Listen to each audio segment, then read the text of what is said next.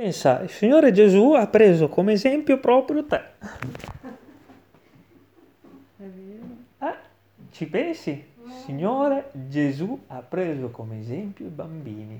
Perché i bambini per fare qualsiasi cosa, mamma posso? Mamma posso? Papà cosa devo fare? È chiaro che ogni tanto disubbidiamo, eh. Però e, e prende come esempio questo atteggiamento di non sapere fare niente senza i genitori, ecco. Pensa un po', pensa un po'. Eh. Eh, il- il, um, la dipendenza del bambino dal genitore, è questo che, che interessa al Signore, il fatto che noi siamo dipendenti dal papà, gloria a Dio. E volevo leggere con voi, mm,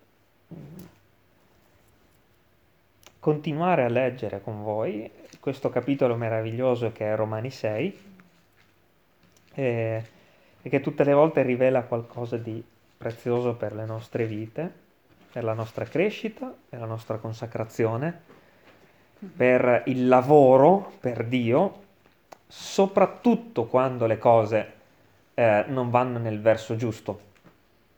Perché ora noi eh, possiamo anche pensare che in Italia ce la passiamo bene, che alla fine, oppure magari che siamo in pochi, o che non abbiamo chissà quale chiesa fatta da mille persone. Ma quando pensiamo che magari in Iraq, in Arabia Saudita, uno o due persone devono anche rischiare la pelle per riunirsi, capiamo che è la normalità che eh, i figli di Dio si ritrovino in un piccolo gruppetto e che il fuoco del Signore possieda questa famiglia che lode il Signore, è la normalità, perché i discepoli erano una ventina dentro quella soffitta, c'erano gli unici discepoli, non c'era neanche Tommaso, quindi erano in dieci e qualche donna che aveva seguito Gesù, quindi è la normalità che il Signore scelga, le case, le case per proclamare la sua gloria. È questo che, di cui mediteremo oggi, dal versetto 15, come abbiamo cantato in quel canto all'inizio, io ho deciso di seguire Cristo, io ho deciso di seguire te, parla dell'atteggiamento del servo che serve Dio con la gioia nel cuore. Leggiamo questa parola e poi la commentiamo per le nostre vite. Al versetto 15 di Romani 6, l'altra volta siamo andati più avanti, ma ho voluto mm, rimeditare questa parola per il mio cuore e dal versetto 15 dice, che dunque, se vi ricordate abbiamo meditato il fatto che non siamo più sotto eh, il dominio del peccato, ma la grazia ci ha consentito di non avere più questo desiderio di peccare dentro, no? E quindi, che dunque, peccheremo noi perché non siamo sotto la legge ma sotto la grazia? Così non sia. Ma è da qui che vorrei cominciare proprio a mm, meditare assieme. Non sapete voi, e sta parlando a noi eh, oggi, non sapete voi che se vi date a uno come servi per ubbidirli, per ubbidirgli, siete servi di colui a cui ubbidite, o del peccato che mena alla morte, o dell'ubbidienza che mena alla giustizia. Ma sia ringraziati Dio che eravate bensì servi del peccato, ma avete di cuore ubbidito a quel tenore di vita e di insegnamento che vi è stato trasmesso. Ed, est- ed essendo stati affrancati dal peccato, quindi liberati dal peccato, siete divenuti servi della giustizia. Meditiamo un attimo questa parola e ci fermiamo qui. Perché eh, che cos'è che spaventa il credente, soprattutto eh, nominando questa parola servo? che nell'originale spesso è richiamato come schiavo di Cristo. Il fatto che essere schiavi di qualcuno non è poi così bello, no? Essere chiamati servi in questa parola eh, all'inizio può farci pensare che in realtà non è poi una cosa così bella essersi convertiti è dovere ed essere chiamati dal Signore a seguirlo e a lavorare per Lui. No?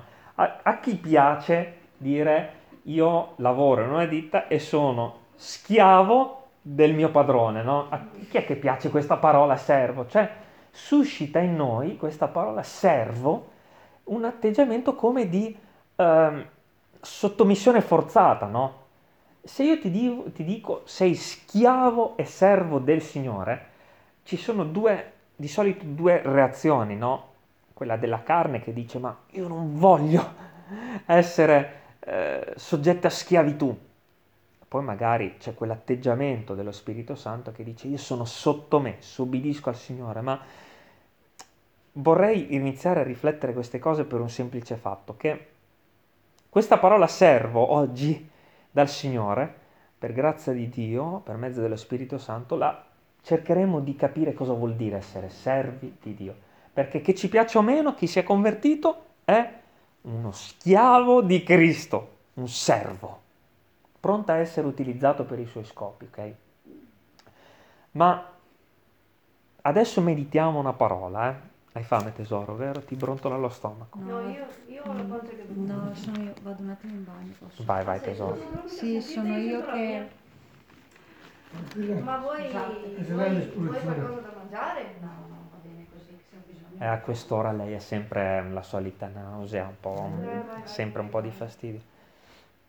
Se meditiamo questa parola servo,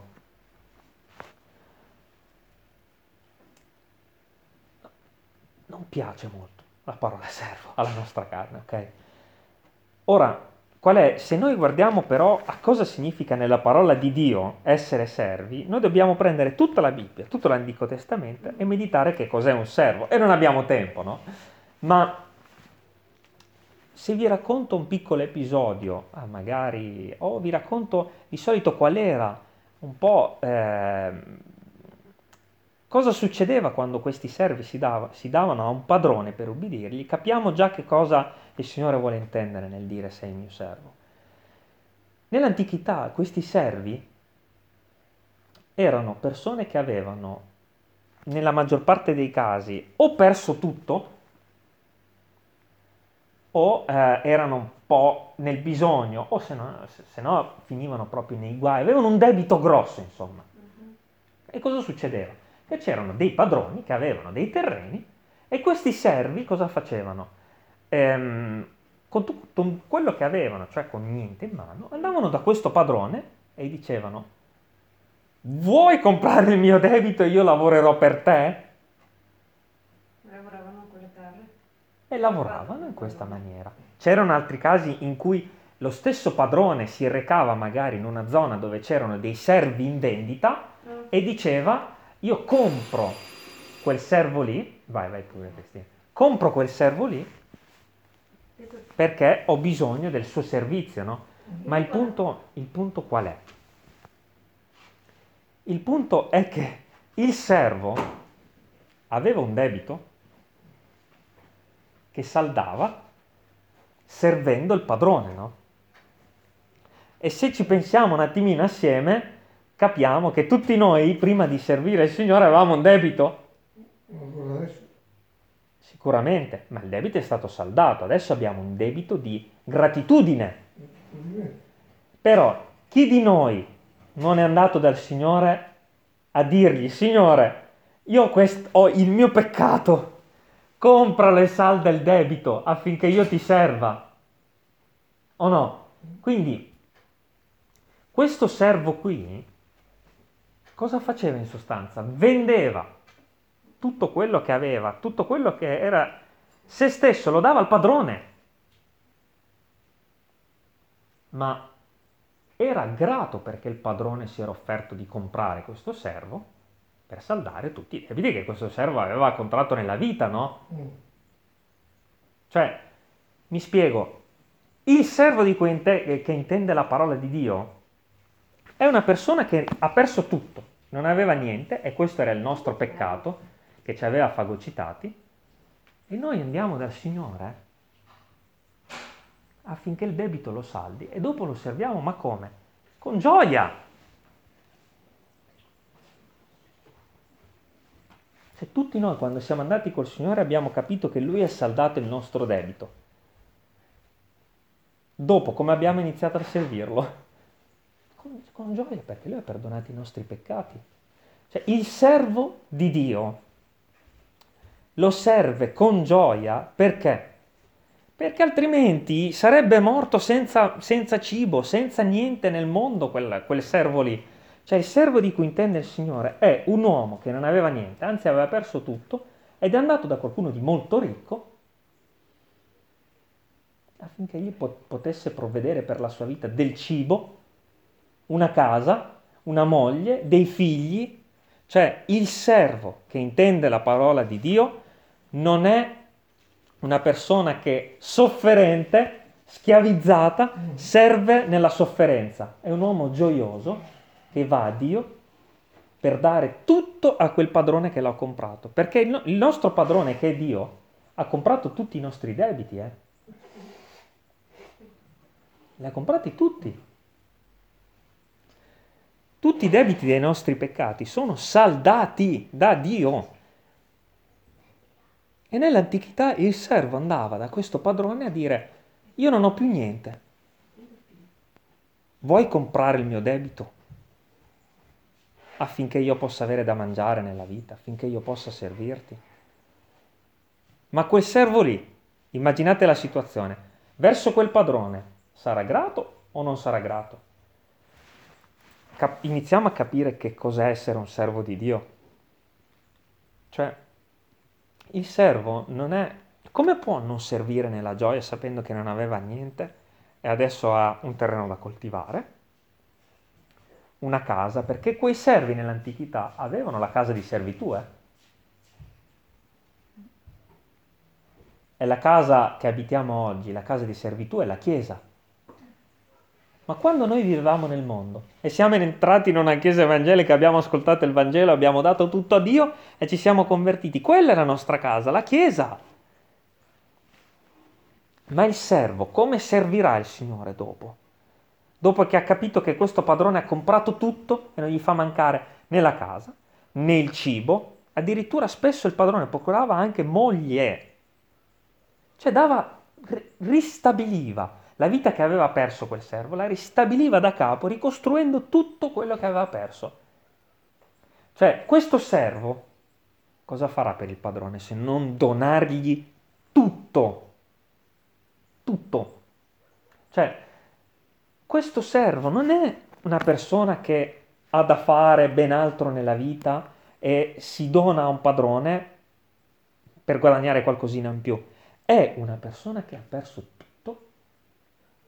e il padrone gli ha restituito tutto quanto e quindi lo servirà nella gioia e nella pace e nell'avere consapevolezza che senza il padrone era a, a, ad elemosinare il cibo, che tutti noi, quando eravamo nel peccato, se qualcuno non ci avesse portato il Vangelo, non ci avesse portato dal padrone, raccattavamo il cibo da qualche parte, per, nel senso cibo, quel cibo che solo il Signore può dare, no? quella sazietà nel cuore, quella pace. Cioè, un servo al giorno d'oggi che ha conosciuto il Signore avrà sempre quell'atteggiamento di gioia, di pace, di sapere che se il Signore lo chiama a servire in Africa o da qualche altra parte, cioè non, il Signore non può chiamare un servo che non ha la gioia nel farlo, perché quel servo lì ha capito che senza il padrone non aveva niente. E c'è un esempio meraviglioso in Esodo 21, vediamo se lo trovo. Genesi, Esodo 21. Ma guardate che meraviglia. Esodo 21.5, c'è questo passo che cito spesso nella mia vita. Il servo dopo un po' che aveva saldato, a quel tempo era ci sarebbe tanto da dire, ma dopo un po' il servo poteva saldare, eh, eh, tu, cioè poteva dopo un po' andarsene dal padrone, poteva vivere la sua vita liberamente perché lo aveva servito per 8 anni. Ma guardate il versetto 5 cosa dice la parola. Ma se il servo fa questa dichiarazione, io amo il mio padrone, mia moglie e i miei figliuoli, io non voglio andarmene libero, allora il suo padrone lo farà comparire davanti a Dio, lo farà accostare alla porta dello stipite, il suo padrone gli forerà l'orecchio con una lesina ed egli lo servirà per sempre. Cioè il Signore prende come servo l'esempio di questo dell'Antico Testamento. Cioè c'erano degli schiavi che lavoravano per il padrone e dopo anche 6, 7 anni, 14, 20, potevano essere liberi di andare dove volevano. Invece il servo, sapete cosa faceva? Andava dal padrone e gli diceva, io ti amo così tanto, amore, che io voglio servirti. E gli forava l'orecchio come segno di appartenenza, come oggi si fa per alcuni animali, no? Segno di appartenenza a quella casa, a quel padrone, e non se ne andava più. Per amore lo serviva. Cioè questo parla di come noi che siamo stati perdonati siamo andati a Dio per farci forare l'orecchio e passare l'eternità con Lui.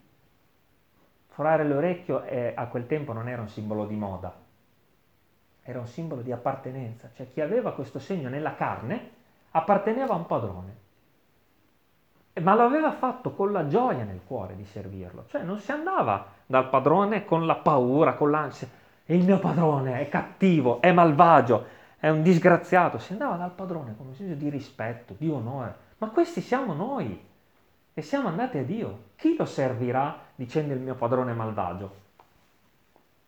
Nessuno. Ma c'è qualcosa di più, che è quello che poi è il centro della nostra meditazione di quest'oggi, che volevo condividere con voi, ed è in Giovanni 15.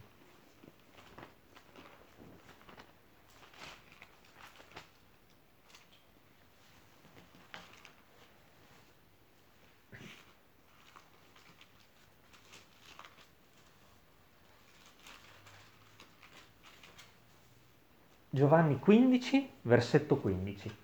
Allora, la base l'abbiamo piantata questa mattina, quella del trattare il fatto che siamo servi, ok?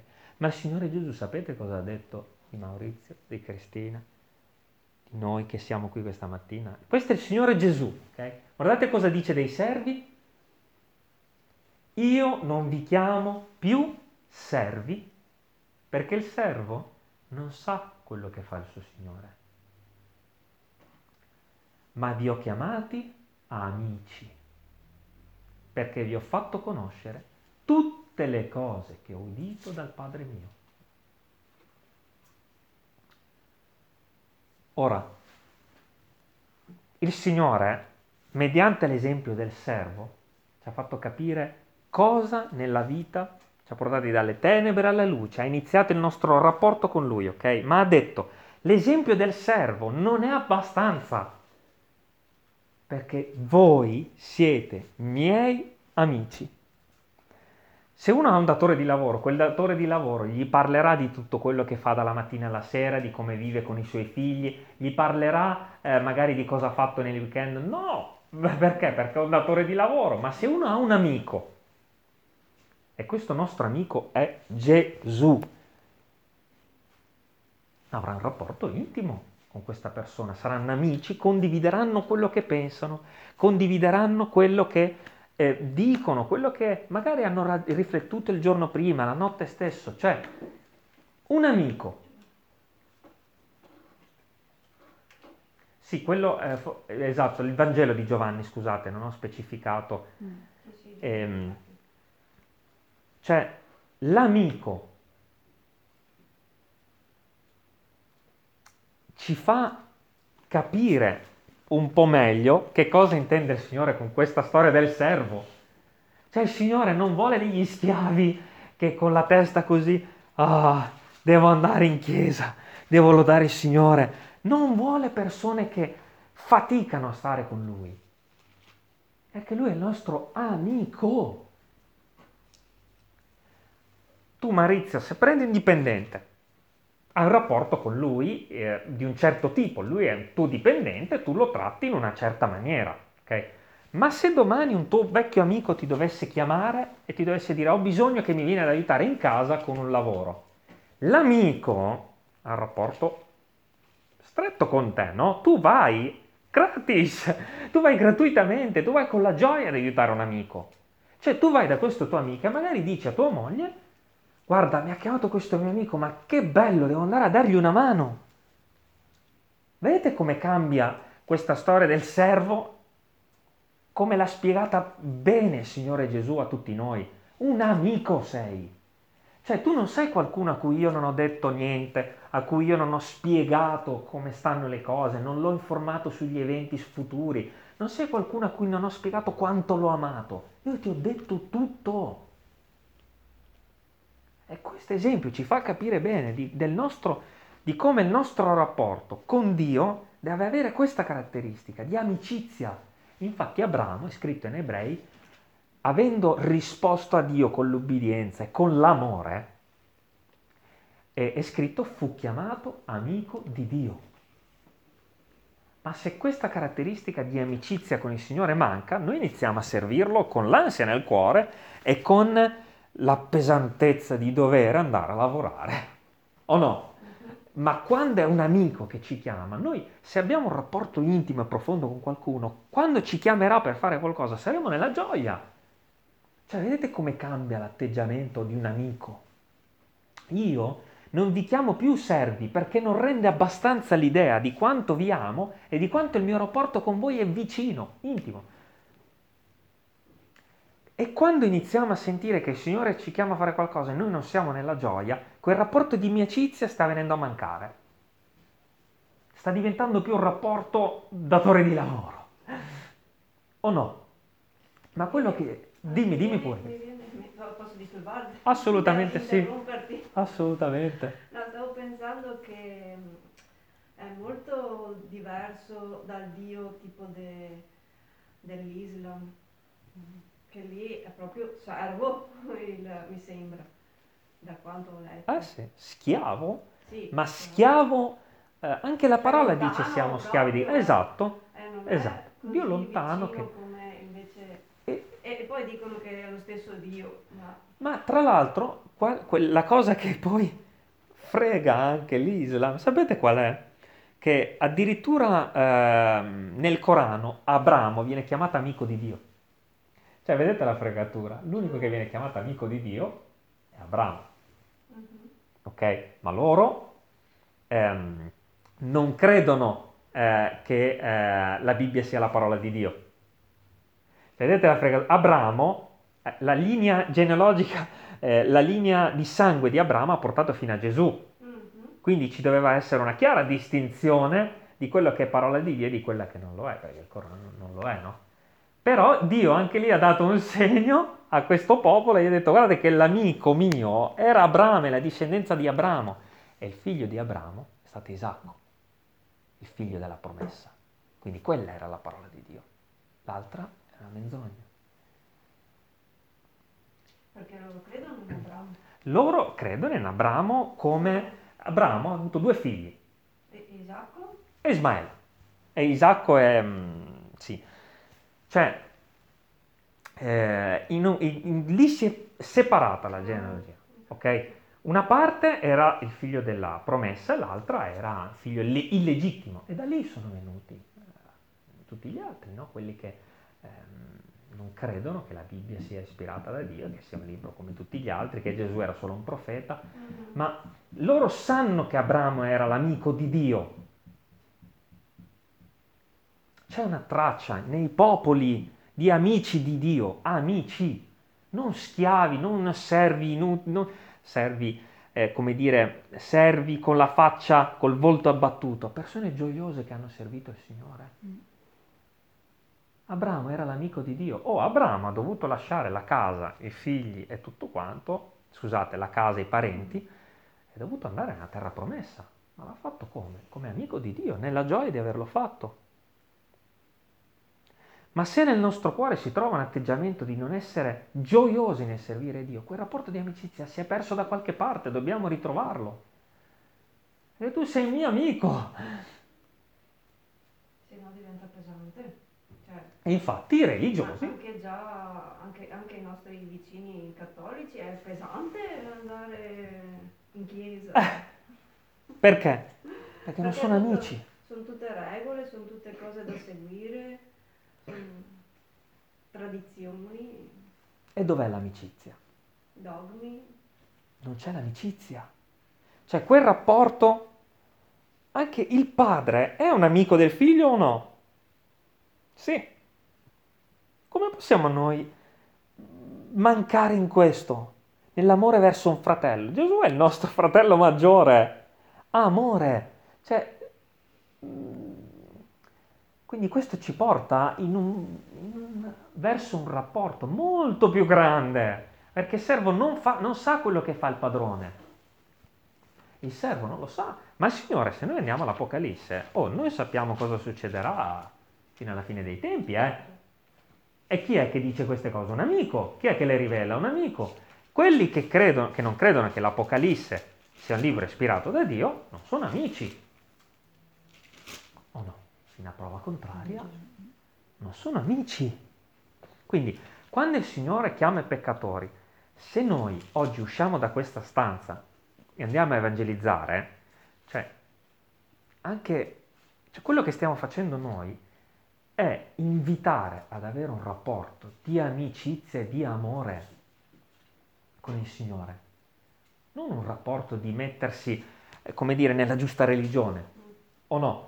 Cioè, quando noi invitiamo, noi invitiamo ad avere un rapporto di amore. Infatti la parola dice ama il tuo Dio con tutto il tuo cuore, con tutta l'anima tua e con tutto l'essere tuo. Ama. Qui non si tratta di essere religiosi, si tratta di essere persone che amano. Se, se noi rileggiamo Giovanni 15, eh, esaminando il contesto, guardate cosa dice il Signore. Giovanni 15,9 per esempio. Come il Padre mi ha amato, così anch'io ho amato voi. Dimorate nel mio amore. Se osservate i miei comandamenti, dimorerete nel mio amore, come io ho osservato i comandamenti del Padre mio e dimoro nel suo amore. Ma quante volte lo dice sto amore? O no? Perché? Perché si tratta di amore, non si tratta di dovere, si tratta di amare. E infatti, quell'esempio che abbiamo fatto prima, Maurizio, è, non rende bene l'idea forse perché, però si parla sempre di amore quando tu aiuti un amico, no? Tu ami una persona. Vedete com'è è diverso il rapporto che ci presenta il Vangelo di Dio dal Vangelo della religione o dal Vangelo, come dicevi tu, eh, dell'Islam, cioè persone lontane, persone che vengono trattate come schiavi, come... Quando Dio ha sempre voluto figli, figli, amici, amici. Continuiamo nel versetto 11, sempre di Giovanni. Queste cose vi ho detto affinché la mia allegrezza dimori in voi. Vedete che allegrezza? L'amico è allegro, L'amico è gioioso di andare a servire qualcuno che, con cui è in amicizia, che ama. Queste cose vi ho dette affinché la mia allegrezza dimori in voi e la vostra allegrezza sia resa completa. Questo è il mio comandamento, che vi amate gli uni gli altri come io ho amato voi. Nessuno ha amore più grande che quello di dare la sua vita per i suoi amici. Ora, portiamo tutto quello di cui abbiamo discusso adesso a un livello ancora più alto. Vedete, abbiamo iniziato dal livello bassino, quello del, del, dello schiavo, del servo, no? E ci ha fatto un po' capire il nostro rapporto con Dio. Poi siamo arrivati all'amico che nella gioia e nell'amore dà una mano, aiuta un collega per esempio, no? Quello è l'esempio di come noi in amicizia serviamo il Signore. Ma il Signore Gesù questo amore, questa amicizia per noi, l'ho portato sulla croce. Vedete come si sta alzando l'asticella di quello che stiamo meditando stamattina? Cioè, quanto ami i tuoi fratelli? Quanto ami il Signore? Ami fino a dare la vita? Ai ai ai! E qui tutti quanti capiamo che manca qualcosina, eh? E nel nostro rapporto con Dio, e nel nostro rapporto con i fratelli. Perché se il Signore ci chiamasse questa mattina, dai la tua vita per me, facendo questo, probabilmente noi tentenneremo, no? Oppure dai, fai questo per il tuo fratello. Facciamo fatica, no? nonostante il Signore ci abbia chiamato ad amare. Ma vedete quanto è alta l'asticella dell'amore? Oh, chi di noi darebbe la vita per il suo vicino di casa che magari si è convertito? O no, mm, perdonate se uso l'esempio dare la vita, ma è per fare capire quanto l'asticella del Signore era alta e quanto il Signore Gesù questa asticella la superava completamente. Eh? Cioè, l'amore che noi proviamo adesso è io per voi e voi per me è lontano ancora da quello che il Signore ha provato per noi. Eh. Cioè quanto ancora c'è da crescere nel, soltanto nel capire che cos'è l'amore. Oh, quando non vogliamo magari vedere qualche fratello, o quando ci sono delle... o quando non ci sta bene questo, non ci sta... Dov'è l'amore che chiama fino a, a dare persino la vita, o no? Cioè, vedete quanto l'asticella è alta e quanto noi siamo mancanti? Nonostante il Signore abbia dato persino la vita. E noi che a volte persino non riusciamo a mettere da parte un torto che ci è stato fatto, parlo prima di me stesso, eh, perché a me sono stati fatti tanti torti. Vedete quanto è lontano. Eh, il mio cuore da questo atteggiamento che abbiamo letto in Romani del servo, cioè quello di cui abbiamo letto in Romani. Non sapete voi che se vi date a uno come servi per ubbidirgli, siete servi di colui a cui ubbidite? O del peccato che mena alla morte, o dell'ubbidienza che mena alla giustizia. E quello che mena alla morte l'abbiamo commentato in tutti i mesi che sono passati, ok? Ma questa ubbidienza che mena alla vita è tutto quello di cui abbiamo parlato questa mattina. L'amore. Nessuno ha amore più grande, come abbiamo letto in Giovanni, di quello di dare la sua vita per i suoi fratelli. E io penso che anche questo accoglierci in casa per celebrare il culto, le cose piccole siano un esempio di quello che abbiamo meditato questa mattina, no? Del servo che ama. Non un servo che devo andare a lavorare, non ce la faccio più a servire quel padrone perché è cattivo. Ma quanto è diverso il Vangelo del Signore Gesù da quello del religioso? Devi andare a Meggiugori, devi andare a scalare quella montagna sulle ginocchia. Pellegrinaggi, tutte queste cose qua. Obbligatorie. Bravissima. Quello non è, un- non è il vero servo, quello è uno schiavo eh, che si è venduto a chissà chi. Non è il servo che intende il Signore. Nella maggior parte dei casi è un servo che si è venduto non al vero Dio, ma a questo Dio. Eh, c'è tanta roba lì. Eh, però eh, mi piace guardare a me stesso. Quando medito la parola, devo essere il primo che ne viene ferito. Cioè, non guardare gli altri è quello che eh, non hanno, perché ci saranno sempre. Ma io, c'è qualche esempio nella mia vita che mi fa capire che in realtà sto servendo il Signore con eh, un atteggiamento di... un atteggiamento che non ha capito che Lui è il mio padrone amorevole. Cioè, quando nel mio cuore eh, non c'è quella gioia nel servirlo, ma anche il rapporto d'amicizia. Ma questo voleva Dio fin da quando ci ha creati. In Efesini 1,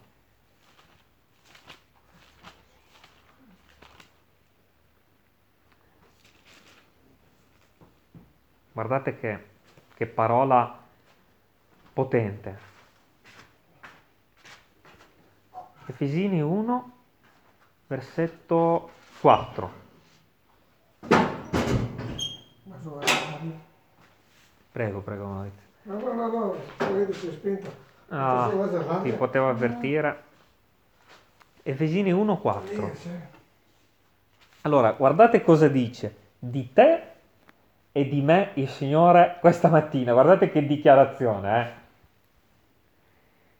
siccome in lui, in Gesù, ci ha eletti prima della fondazione del mondo, affinché fossimo santi ed irreprensibili dinanzi a lui nell'amore. Lo rileggo.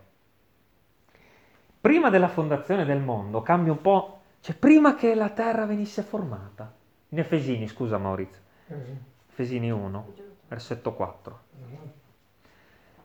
Prima che la terra fosse formata, prima che ci fossero i mari, i monti, che ci fossero le persone ad abitare la terra, in lui ci ha eletti prima della fondazione del mondo affinché fossimo santi ed irreprensibili dinanzi a lui nell'amore. Ora spiego un attimo. Prima che tutte le cose venissero create, Dio aveva un piano che era questo, che tutti fossero perfetti nell'amore. Ok? Dio aveva in mente prima di crearci una sola cosa, l'amore di Gesù in ognuno di noi. Uno scopo, l'amore di Gesù in ognuno di noi. Gesù cosa diceva in Giovanni 15? Ricordatevi queste parole, l'amore di Gesù in ognuno di voi. Giovanni 15, ritorniamo lì, perdonatevi se vi faccio saltare. Rileggiamo da 15 un momento, Giovanni 15, 15 e poi leggiamo anche 16.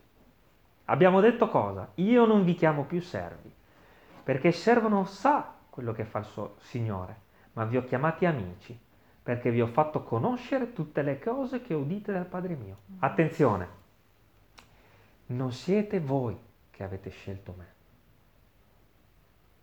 ma io che ho scelto voi. E vi ho costituiti perché andiate e portiate molto frutto, e il vostro frutto sia permanente.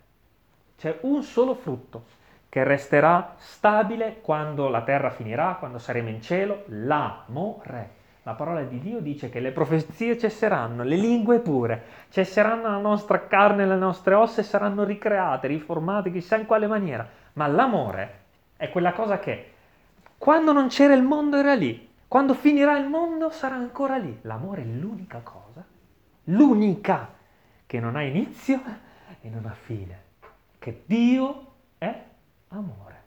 Quindi, non siete voi che avete scelto me, ma io che ho scelto voi.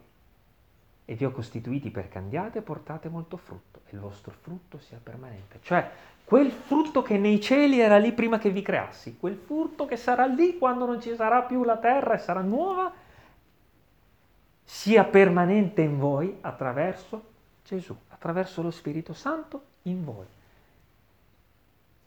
Cioè, perché Dio è amore. In poche parole sta dicendo, io voglio dimorare in voi. Non siete voi che avete scelto me. Cioè, questa parola è da spiegare perché ci vorrebbe un po' di tempo, ma noi, noi potremmo anche nell'orgoglio dire un giorno mi sono convertito, sono andato a Dio, è stato tutto merito mio. In realtà, prima che ancora tu nascessi, prima che il mondo fosse creato, io progettavo tutte le cose, sapendo quale scelta avresti fatto, ma io sono amore. Io ho creato l'amore, io ho creato l'amore. Cioè, in qualche modo sta dicendo, guarda che se ti sei convertito, se hai ricevuto lo Spirito Santo, è tutta una grazia. Io ti ho dato queste cose. Non ti inorgoglire, perché non è che tu un giorno ti sei convertito, allora adesso ho l'amore, adesso... Eh, cioè, tutto quello che abbiamo viene da Dio. Tutto. Quindi in poche parole, quell'amore di cui Maurizio riflettevamo prima, del tuo amico che ti chiama per fare un lavoro, quell'amore lì viene da Dio. Tu quando quell'amico ti chiamerà sarà l'amore di Dio a metterti in macchina e a farti andare dal tuo amico. L'amore di Dio è l'unica cosa che può convertire un'anima quando usciamo di casa. L'amore di Dio è l'unica cosa che ci può fare, le, fare elemosina a qualcuno un atteggiamento integro e corretto, non semplicemente per dire sono santo. Cioè tutto quello di cui abbiamo discusso stamattina che partiva da Romani è tu non sei uno schiavo disgraziato che mi serve con l'oppressione di un padrone che tu sei un figlio, un fratello di Gesù, amato, e non sei tu che hai scelto me, ma io ho scelto te ancora prima di crearti. Io sapevo ogni cosa, sapevo che avresti accettato la mia grazia, sapevo che ti saresti convertito. E più avanti, quando arriveremo a Romani 9, spiegheremo ancora meglio questa cosa del prima della fondazione del mondo, no? perché può anche fare un po' di confusione la predestinazione, tutte queste cose. Ne parleremo assieme, ma in poche parole, cioè quell'amore che ti permette di servirmi con la gioia è lo stesso amore che c'era lì quando ancora tutto doveva essere creato. Io ti ho chiamato amico, io non ti chiamo più servo. Umberto, parlo per me stesso. Umberto, allora, hai capito oggi che cos'è un servo di Dio? Forse lo devo ancora capire bene, perché ancora servo il Signore con senso di dovere più che di amore, no? Spesso in tante cose, non in tutte, ma hai la gioia, cioè, se suo papà, che sono molto affezionato a suo papà, mi chiamasse e mi dicesse vieni ad aiutarmi, vieni, lavori un po' con me, puoi fare questo per me? Io lo farei con amore, nella gioia. È lo stesso per me così con Dio? Cioè proprio tutti noi dobbiamo riflettere, no?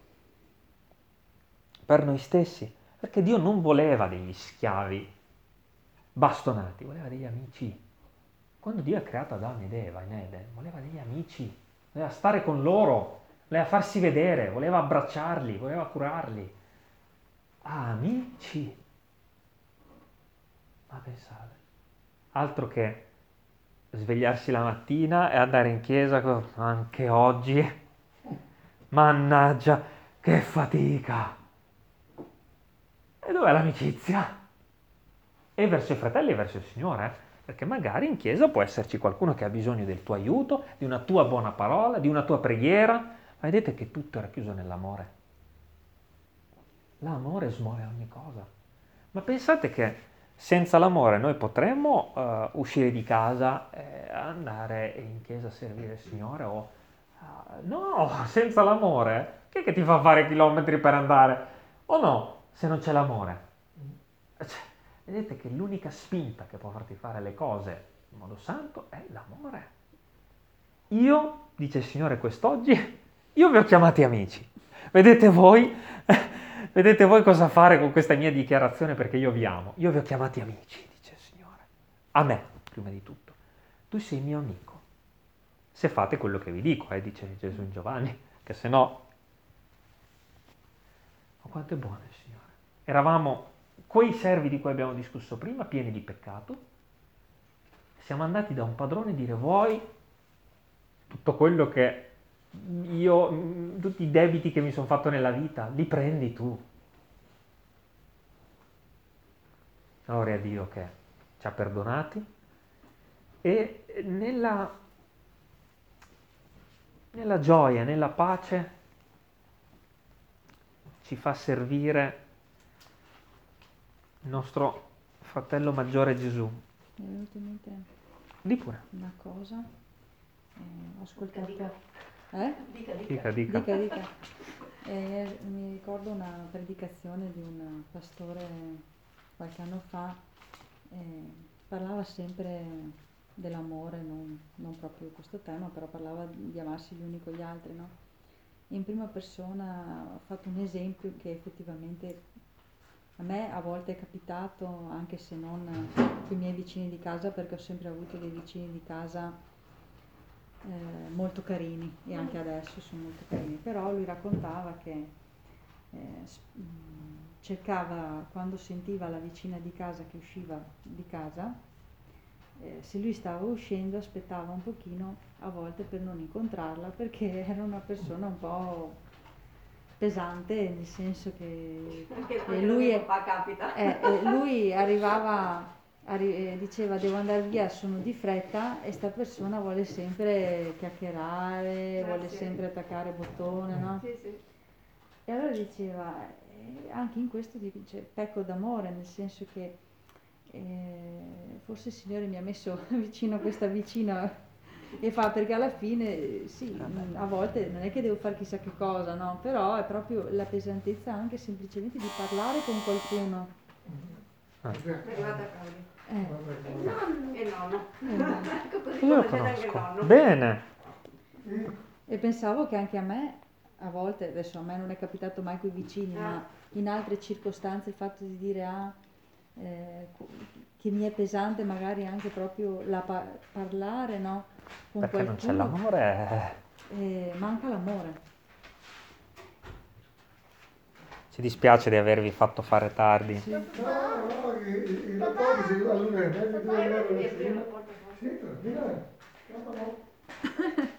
Vabbè, Signore, ti ringraziamo per questa mattina, per la gioia che ci hai dato di stare assieme e che questa parola diventi realtà nella nostra vita, per servirti, per amarti e per onorarti, Signore. Grazie. Nel nome di Gesù. Amen. Amen. Perdonatemi se vi ho fatto far tardi. No, è l'orario giusto. Stavo cercando qual è quel santo.